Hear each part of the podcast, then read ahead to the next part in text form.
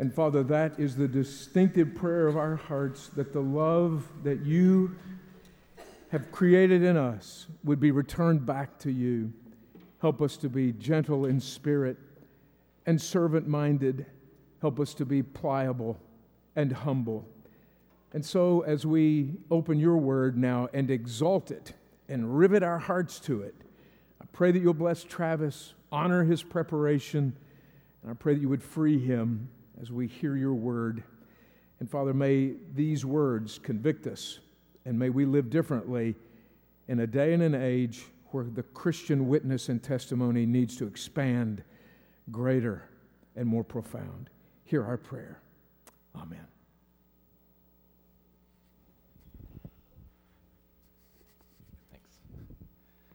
Good morning, everybody. I am super excited about today. Today's launch Sunday, as you know, as has been mentioned. Uh, and that means that it is the day where fall activities kind of start ramping up here at Park City. So you'll start hearing about more things that are going on this fall. One of the things that we're most excited about is our kids' worship. Kids' worship is taking place right now as we speak for the first Sunday, and it's for kindergarten through second grade. It's optional. But many parents have asked us to have something specifically for kids uh, during this hour. And so kids' worship has started for kindergarten through second grade, and we're so excited. Obviously, they're still welcome here. We, we enjoy having children in our worship service, but something special for them uh, will hopefully help them grow in the worship of our Lord and Savior, and we can all get behind that. So that's awesome. I'm excited about it. In my day, we didn't have kids' worship. We, uh, we had a, maybe a, a very sweet, kindly lady with a picture of Jesus who would then read us a lesson for about 45 minutes. that was real hard when you were in kindergarten to just kind of sit still. And you're probably thinking about what happened before you got into class that day, which was maybe you and your friends were playing a game outside, maybe something like King of the Hill. Y'all know King of the Hill, right? Y'all played King of the Hill? It's probably the best way to look at it now is organized bullying, I think, is what King of the Hill actually is. One person stands on top of a mound of dirt or a mound of grass, and the other children try to run up the hill and push him or her off of the top. And then he's now subjected to the bullying uh, that takes place. The great thing about King of the Hill is it's a fun game, it can get a little intense, but we kind of transfer the rules of King of the Hill to like actual life lessons, right? We actually think in terms of King of the Hill. There's somewhere we want to be, there's something we want to do, there's something we want to take possession of, and we think that in order to get that, and when we get that, we'll be happy.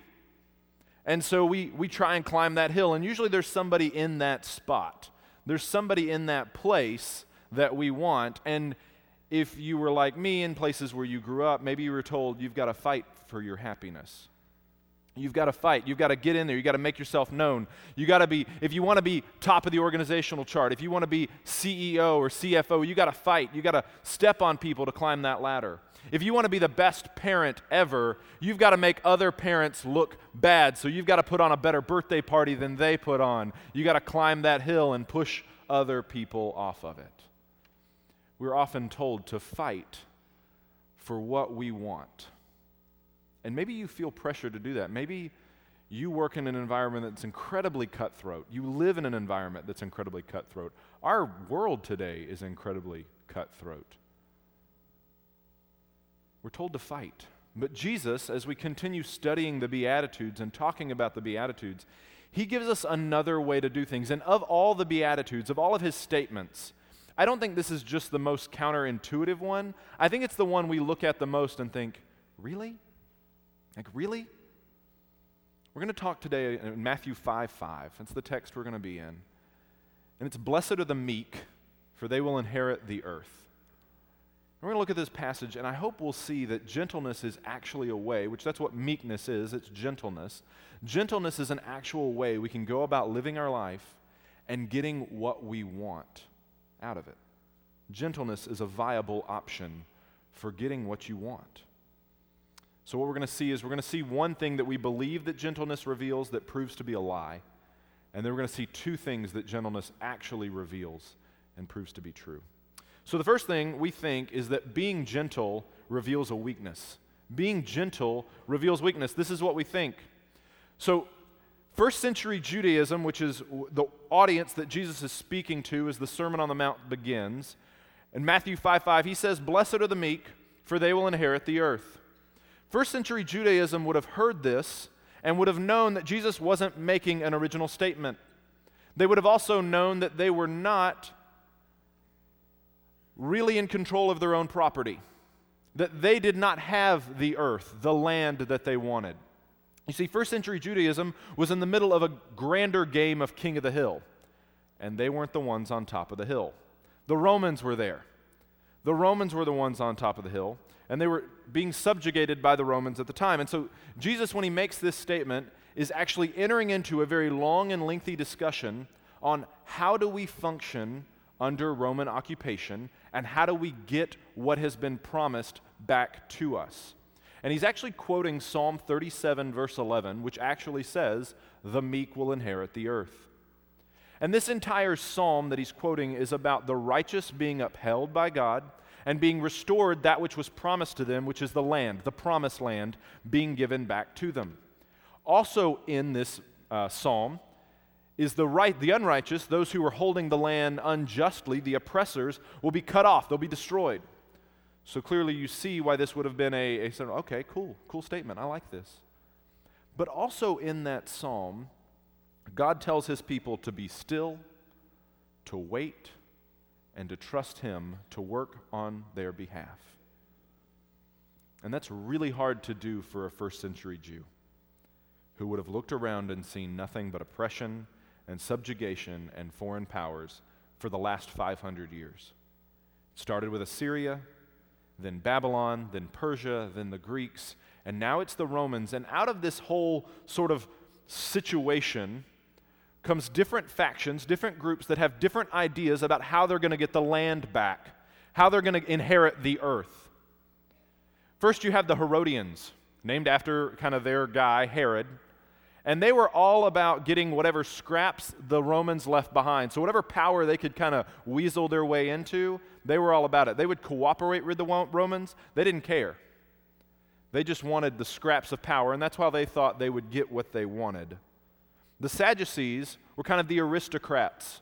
They were also people that pared down their religious beliefs to just the first five books of the Bible. Anything out of that didn't matter. They were in control of the temple, so the only piece of land that they really cared about was the Temple Mount. And as long as they had control of that, eh, we're happy. We're in good shape. Then you have the Pharisees, our favorite, favorite group of guys there. They believed in full on quarantine. We're not going to interact with the Romans. We're going to take Psalm 31, 37 literally. We're not going to, we're going to be the righteous. We're going to be set apart. And we're not going to cooperate, co- cooperate with the Romans at all. Problem is that their hearts were far from God. And even though they seemed to be righteous on the outside, they weren't. And then you have the zealots. The zealots, we would probably just call them terrorists. That's who they were. And Jesus actually has a zealot as one of his 12 disciples. One of the founders of the church was a terrorist. His name's Simon. And the zealots' philosophy for dealing with the Romans was to just kill them all. If they're all dead, they're all gone. And that was their philosophy. And none of them, no matter what group you decided to join, whatever political party you decided to support, none of them, the first plank in their platform, they, none of them said, be gentle. None of them said, step one on getting the land back. Let's all be kind. Let's all be meek. Because that's what meekness is it's gentleness. In the Old Testament, when the word is used, and in the New Testament, when the word is used, it's never used in the context of war, of manipulation, of greed, or of violence. To be meek is to be gentle. And so many of us, when we're faced with opposition, we think gentleness is actually just weakness. It's just weakness. It's being a wuss. That's what we think. And so when we come to Jesus' words in Matthew 5 5, and he says, Blessed are the meek, or happy are the gentle, because they're going to get what they want. We look at it and think, you know, Jesus, sure would be nice if that was true. But in my experience and in my world, that's not what takes place. Because we hear Jesus' words and we don't believe it. We don't really believe it. And I know we don't believe it because we're really not a gentle people. We're not a gentle people. We think that to get whatever we want, we have to fight fire with fire. Somebody comes at us with angry words and a temper, what do we do? Right back at them. Angry words and a temper. Somebody threatens us personally. And what do we do? We go right back with another threat. If somebody wants to hit us, which hopefully that doesn't happen to you, we're ready to hit back, right? Or we're going to lawyer up. We're going to sue you if you do anything to me. Somebody threatens our way of life, and we start donating to organizations and nonprofits that are going to support what we believe to be right, even if those groups maybe aren't the most gentle group of people, but they're going to protect our rights.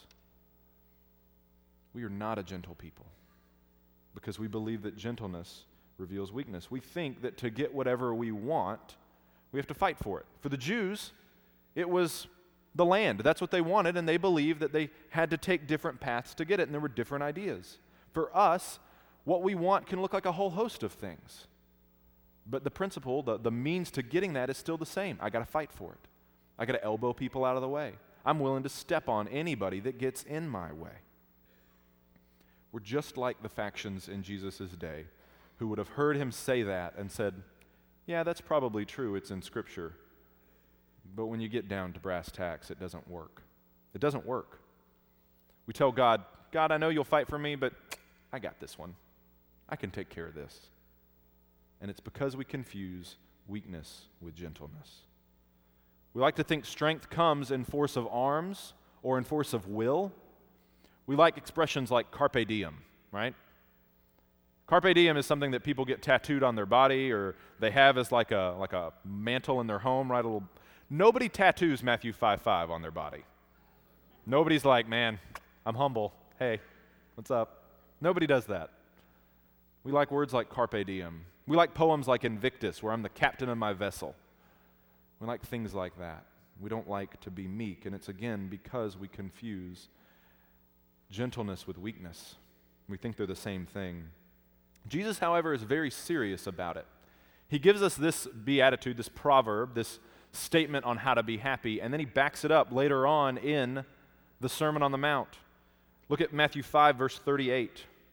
He says, You have heard it said, an eye for an eye and a tooth for a tooth. But I say to you, do not resist the one who is evil. But if anyone slaps you on the right cheek, turn to him the other also. And if anyone would sue you and take your tunic, let him have your cloak as well. And if anyone forces you to go one mile, go with him two miles. Give to the one who begs from you, and do not refuse the one who would borrow from you. You have heard that it was said, You shall love your neighbor and hate your enemy. But I say to you, love your enemies and pray for those who persecute you, so that you may be sons of your Father who's in heaven. For he makes the sun rise on the evil and on the good, and sends rain on the just and the unjust. Look, I don't think we should be doormats. And I think if you're being abused or attacked, by all means, you should get out of that situation.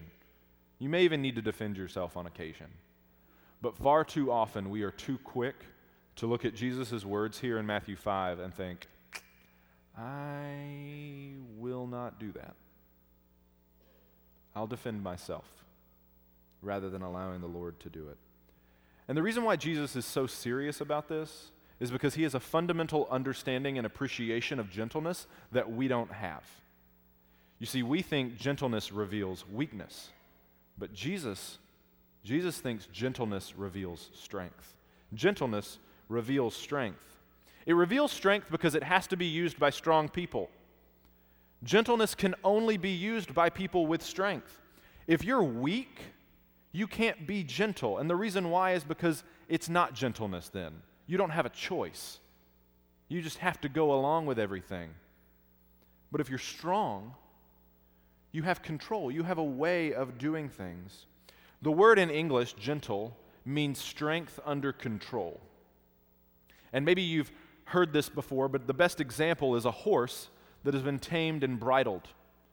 A horse is a symbol of power, right? When you're talking about a car that you have, you talk about it having X number of horsepower, right? Nobody's like, well, I've got a new car and it has like 1 million gerbil power. Nobody does that. I don't know what the ratio. One horse equals like 100 gerbils, maybe. I don't, I don't know. what the, what the ratio is there.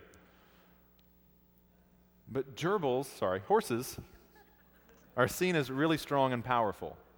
But that strength is useless if it's not under control. If you can't actually ride the horse to make it go in the direction you want, that's not useful strength. That's terrifying strength. And some of you, that's how you live your life. You've never learned to control your strength. You've never learned to be gentle. And so you're like the Incredible Hulk, man. You're just going through and smashing everything. And you look at your life and you've gotten what you've wanted. You've climbed the mountain. You're successful. Congratulations. Except we look back over your life and we just see a, a, a swath of destruction, broken hearts, and broken people. This room is full of people who are influencers, leaders in our community. How we lead and how we use our strength matters. It matters. We need to be gentle people because being gentle is advantageous for us. It reveals a strength. And if you don't believe me, I'm going to give us four biblical examples of places where the Bible makes it clear that being gentle is actually advantageous to the one being gentle. So, the first thing we see is that gentleness diffuses anger. Gentleness diffuses anger. One of my favorite comic strips as a kid, it's still one of my favorite comic strips, is Calvin and Hobbes. It's a story of a little boy who has an imaginary stuffed tiger. And there's one panel, it's just four panels, uh, one strip, where Calvin's standing at the bus stop and he's second grader. He's standing with his arms crossed and he's all mad like this. And the girl in the neighborhood comes up to the bus stop. Her name's Susie Derkins. And she's like, Hi, Calvin, how are you today? And he's just humph. He's mad. And then for the next two panels, she goes off on him about being rude and being not being kind to people. And then Calvin at the end looks, and then she's all mad at, at, at the end of it. So they're both kind of, you know, they're like this. And at the end, Calvin kind of looks at the reader and says, Nothing really helps a bad mood like spreading it around. And that's how anger works, right? Anger is one of those emotions, a lot like other emotions, I guess, that feeds on the emotions of other people. If people around you are angry, typically you're like, "Yeah, I'm mad too. What are we mad about?" You know? Like, "I'm ready. Let's let's fight." If somebody's mad at you, what's our response? Get mad right back. There's actually a, a, a term for this. It's called mirror neurons. There are things you are hardwired that when somebody responds to you or when somebody does something to you, you're hardwired to want to res- match their emotion. You're designed that way. So you have to be conscientious about the fact that your natural bent is to respond the way somebody is coming at you. Anger is like a fire, it's like a strange fire. It doesn't burn, it doesn't, isn't fueled by wood or anything like that. It's fueled by other anger, by other fire. But Proverbs 15:1 tells us that one of the ways we can put out that fire is to be gentle. Some of you have probably memorized this. But Proverbs 15:1 says a soft answer turns away wrath, but a harsh word stirs up anger. That word wrath there is a Hebrew word for fire or heat. You don't have to live your life in a burning building. You can actually diffuse the anger around you by being gentle. So if you want to be happy this week, be a firefighter. Start putting out fires around you. You can be gentle and kind. And maybe you should start with yourself. Maybe one of the reasons why you're so angry all the time and you're walking around in a haze is because there's something about you that you don't really like. Maybe you need to start being kind to yourself first and start diffusing that anger. Then move on to the anger that you see around uh, you, maybe in your home. When others try and try and bring up something, maybe you've got a member of your family that's just really difficult to deal with right now. Maybe they're going through a rough season in their own personal life. Be gentle with them, be kind. The world around you is angry. I don't know if you've noticed this, but it is. I was in a restaurant uh, a couple weeks ago, actually, and, and there was a gentleman who actually just cut in line because there was a friend of his that he was meeting for lunch, and it was a fast food place, and so he just decided he would go up and meet his friend. Not a big deal. Well, one individual in the, in the line took exception to that. And we had dinner and a show at that point, which was good. diffusing anger is a good thing for you.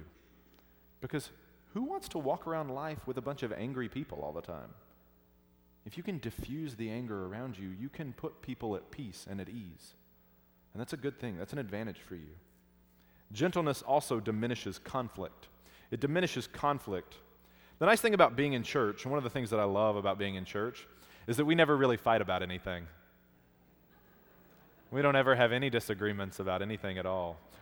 We never get upset about styles of worship or colors of carpet and things like that. No, we have a lot of disagreements. And no matter how godly or ungodly a group of people is, there will be conflict. That's one of the things about living in our fallen world. We kind of rub up against each other. And I think, on the whole, especially here at Park Cities, I think we do a pretty good job of handling conflict. But even in the early church, there was conflict. Look in Acts 6, chapter 1, or Acts 6, verse 1. Now, in these days, when the disciples were increasing in number, a complaint by the Hellenists, that is the Greeks, arose against the Hebrews because their widows were being neglected in the daily distribution. And the twelve summoned the full number of the disciples and said, It is not right that we should give up preaching the word of God to serve tables. Therefore, brothers, pick out from among you seven men of good repute, full of the Spirit and of wisdom, whom we will appoint to this duty but we will devote ourselves to prayer and to the ministry of the word, and what they said pleased the whole gathering. This could have been a whole hotbed of ungentleness. The Hellenists, the Greeks, could have gone to the disciples, the apostles, and been like, Y'all, there is racism happening in our church. That's what it is. The Hebrew widows are being taken care of over the Greek widows. That's racist. They could have gotten really upset and really mad about it. The apostles, Peter especially, could have been like, Who do you think you are? Jesus told me I'm a rock. I'm in charge of this. Don't, don't come to me with this business. I don't have time for this. His response, when he said, We shouldn't give up the preaching of the word to serve tables, the Hellenists, the Greeks, could have been like, Golly, that Peter's kind of a jerk doesn't have time to take care of our personal needs, even though he's come up with a solution. We want him to take care of it, not shove us off on some other people. Everybody could have gotten really angry in the middle of this. But it's diminished. The conflict is reduced. One, because there's wisdom, but two, because, because of gentleness. Because of gentleness. Conflict is diminished because of gentleness. And this gentleness can actually help you diminish conflicts around you. In your home, some of you have been married for a lot of years, and you've been having the same fight for a lot of years. Maybe gentleness might be a way to finally end that battle, or at least reduce the amount of impact that it has. It's going to be a stressful time of year. Kids going back to school. Emotions, nerves are going to be raw. Maybe by being gentle when somebody, maybe your children, get a little flustered, maybe by being gentle, you can actually reduce the amount of conflict and make your mornings a little easier when you're trying to get out the door. In your workplace, departments, right? Different departments, we conflict with one another, right? Maybe by being gentle, you can get ahead of the conflict and solve that problem. In our world, Maybe we could show our world a new way to speak that's not as angry and is more gentle and kind with each other. Gentleness is a strength, it's to your advantage because it's a way for you to be heard and not just win arguments, but actually end conflict. You can actually put something to rest, and that's a good thing. Gentleness also demonstrates faith. It demonstrates faith. I'm not going to read this passage. It's in Esther 5 if you want to go there uh, later and read the whole story of Esther. But Esther is a Jewish woman who, through a certain set of circumstances, is made queen over Persia. And she gets wind of this plot by one of the high officials in the court that he's going to kill all of the Jews. His name's Haman. And so rather than flying into the chambers of the king and saying, honey, you've got to put a stop to this, which would have been, gotten her in trouble anyway, she's a person of faith. She approaches the king gently and humbly and says, I'd like to have dinner with you and the man who's trying to kill everybody. She doesn't say that exactly. And they have a series of, of dinners, and then finally, she brings it up to the king. This man is seeking to do your servants harm. And she saves her people through gentleness because her gentleness evidences her faith. God works through her gentleness to bring deliverance. If we're not gentle, we show that we are not necessarily people of faith.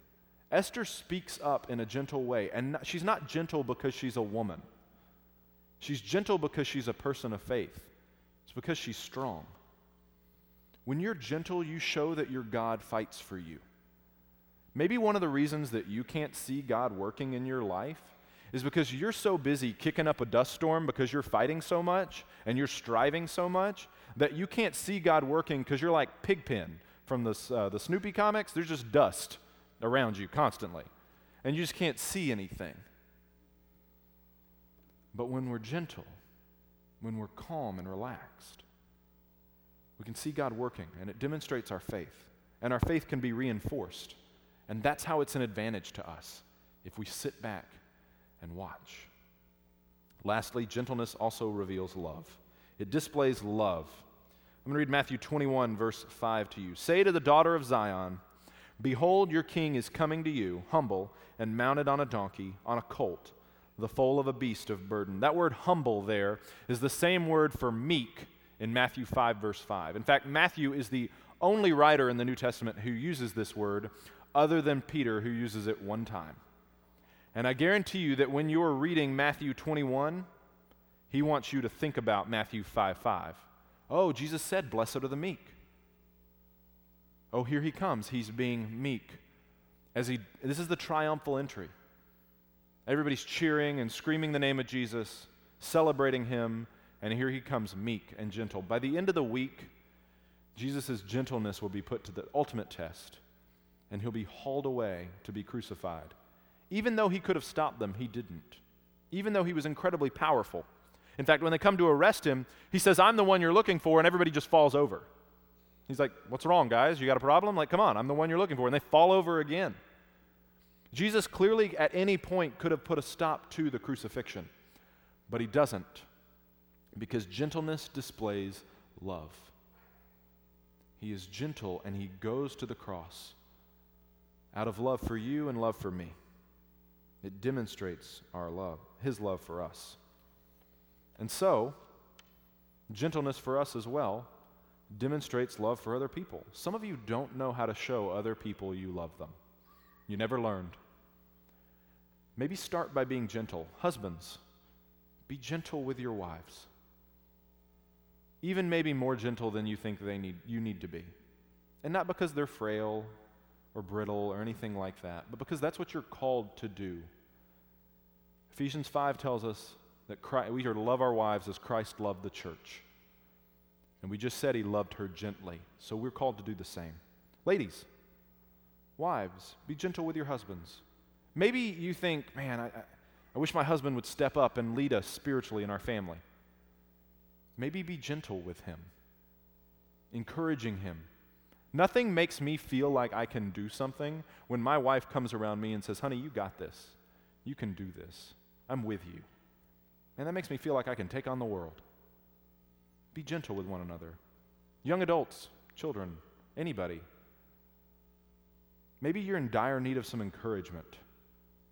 Rather than, and I've been there, but rather than waiting for somebody to come along and encourage you, maybe you could go and gently encourage other people. A gentle word could be something that they need. Jesus expects us to be gentle in the face of opposition, not because we're weak, but because we're strong because we're strong. And that's the other thing that gentleness reveals. Gentleness reveals strength, but gentleness also reveals Christ. It reveals Christ. Look with me in Matthew 11. Matthew 11, this is our last uh, passage, Matthew 11, 28. And I choose this verse because the word for gentle that we see in Matthew 5 5 appears here as well. Because gentleness reveals Christ because it shows the world where we get our strength from. It shows everyone where we get our strength from. Look at Matthew 11, 28. Come to me, all who labor and are heavy laden, and I will give you rest. Jesus makes a lot of promises to us, a lot. But this is one of my favorites. He offers us rest. Do you know what rest he's offering here?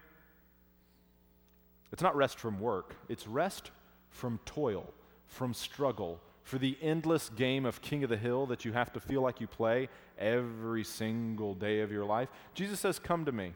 We're playing a different game. We're not playing that one. I will give you rest. And you know what happens when you rest? If you come in from a long day and you're tired and you go to bed, what happens when you wake up in the morning? If you've had a good night's sleep, if you've rested, you are refreshed. You are strong yet again.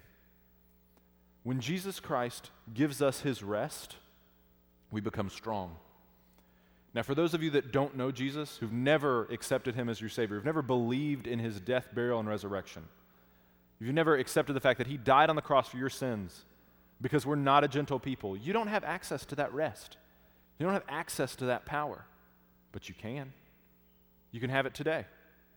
Jesus Christ offers you a gentle place in his kingdom. All you have to do is believe. All you have to do is say, I can't work to earn God's forgiveness, but Jesus er, worked and he earned it and he paid for it on the cross. And I believe that. You can have that gentleness today. You can have that peace today with God. If you're already a believer or you just became one, you do have access to that power. You can turn loose of the king of the hill battle that you're obligated, you feel obligated to fight.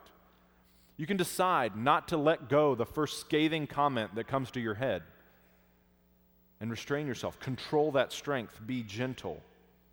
You can show that the Lord is your strength and that by being strong, by being gentle, you're trusting Him to give you what you need and what you want. But if your strength doesn't start and end with the cross, if it doesn't go to the gentle lamb that was slain for you, you're always going to be out there trying to prove how tough you are. And frankly, that's exhausting. That's not rest, that's war. And we are not called to war. So it shows where we get our strength from. It also shows who our example is. Gentleness shows who our example is. It shows our example in how we pursue our happiness. Look at verse 29. Take my yoke upon you and learn from me, for I am gentle and lowly in heart, and you will find rest for your souls. Jesus' yoke is his teaching. It's the teaching that he revealed in both action and in word, in deed and in word. And Jesus shows us that by going to the cross and dying for your sins and for mine, even though he was strong enough to get out of it, that gentleness is the better way. You are free to pursue happiness and joy in your life. But if you are a follower of Jesus Christ, you're not free to do that however you see fit. You're not. Jesus pursued the cross for the joy that was set before him. You are free to pursue what you choose, but you're not free to choose to do it however you see fit to do it. Let your happiness be marked by gentleness because that's what we're supposed to be. We're supposed to be like Christ. We're supposed to be marked by characteristics that remind people of Christ. It's why we get baptized, right? We're doing that September 9th outdoor baptism service. If you have never been baptized, that's a great opportunity for you to get baptized. But the reason why we do baptism, why we go under the water and come back up, is because we're identifying with Jesus his death under the water and his resurrection coming back out. But that doesn't just end there. When we come back out of the water, we're, we want to we wanna tell people we're a new creation. And that means doing things the way that Jesus did them. And one of the ways he did them was gently, being gentle. Bernard Williams, a philosopher, says, We grow a little every time we don't take advantage of somebody's weakness. We grow a little every time we don't take advantage of somebody's weakness. So pursue your happiness, but be gentle about it. Don't run roughshod over anybody that gets in your way. That is not gentleness. Sometimes gentleness isn't just, or sorry, the opposite of gentleness is not just running over people, but it's ignoring them completely because they're an inconvenience. We neglect people. That's also not being gentle. Ignoring somebody is not gentleness. Jesus did not view people as inconveniences, and neither should we. And so Jesus is our example on how we pursue our happiness, but he's also our example on what we pursue for our happiness. Look at verse 30. He says again, For my yoke is easy and my burden is light. When you take on the yoke of Jesus, when you begin to follow him every day, you're going to notice something. Something's going to happen to you. What you want out of life will change. Whatever you view as king of the hill, getting on top of that mountain, it's going to change the more closely you follow Christ. And you know what? That's, that's good because when we read, Blessed are the meek, for they will inherit the earth, we're not reading it the, uh, the way the original audience would have heard it. They would have heard, Blessed are the meek, for they will inherit the land. And they would have thought of seaside property on the Mediterranean. That's what they were thinking. But because we have come 2,000 years and we understand the depth of what Jesus promises us, which is a new heaven and a new earth when He returns, we read it, Blessed are the meek, for they will inherit the earth. We get the whole thing, and God comes and lives with us. And so, in your life, as Christ begins to work in your life, you're going to notice that whatever you considered to be the land will begin to change into something greater and grander, and something that Jesus wants for you. And what you really want out of life isn't the land anyway, but it's the earth. It's something greater that Jesus has for you. And when you think about that, it makes sense that Jesus doesn't play the game king of the hill because he is the king of the hill. And he doesn't share it with anyone. And he gently reminds us of that.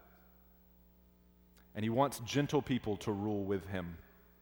And who better than to rule in an eternal kingdom than those who are gentle? Gentle people make the best rulers, the best leaders.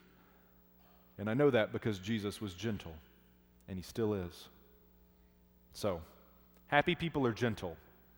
And happy people are gentle because ultimately you're going to get what you want, which is to be happy. If you're a follower of Jesus Christ, spoiler alert, the story ends with us all being happy. So be gentle. It's not a weakness, it's a strength. It's controlled strength. Quit trying to get to the top of the hill and just enjoy the fact that there's a hill at all and there's a king already on it and he has a plan and a purpose for you. And part of that plan is for you to be gentle with others. In so doing that, you'll show the world not just how strong you are or how happy you are, but you'll show the world where you get your strength from and where you get your happiness from the person of Jesus Christ. Let's pray together. Gracious God and Heavenly Father, you have given us not just an example to follow, because another example would be crushing. You have given us a Savior to deliver us from that which is crushing and insurmountable, our sin. And so, God, I pray that today, for those who don't know you, Lord, that today would be the day where they would see you not as a, a, maybe a harsh God or a wrathful God, but a gentle one, and one who wants a relationship with them, who just wants to welcome them into the family, the family of God. For those of us, Lord, who know you, who've walked with you, Lord God, I pray that you would remind us to be gentle, that you would create in us a spirit of gentleness because it's not natural. It's quite unnatural. We want to respond the way people come at us. But I pray that we would go against what seems natural and that we would be gentle people, giving glory and honor to you as our words and our actions are sweet and kind. Pray that we would be strong but be under control. And we ask all this in the name of the Son, by the power of the Holy Spirit. Amen. I'm excited to uh, have here the men of Nehemiah who will be uh, helping us through a time of response. So, in this time, if you would, reflect on maybe ways you've not been gentle, maybe ways that you could improve in gentleness, and maybe reflect on what God is doing in your life as they lead us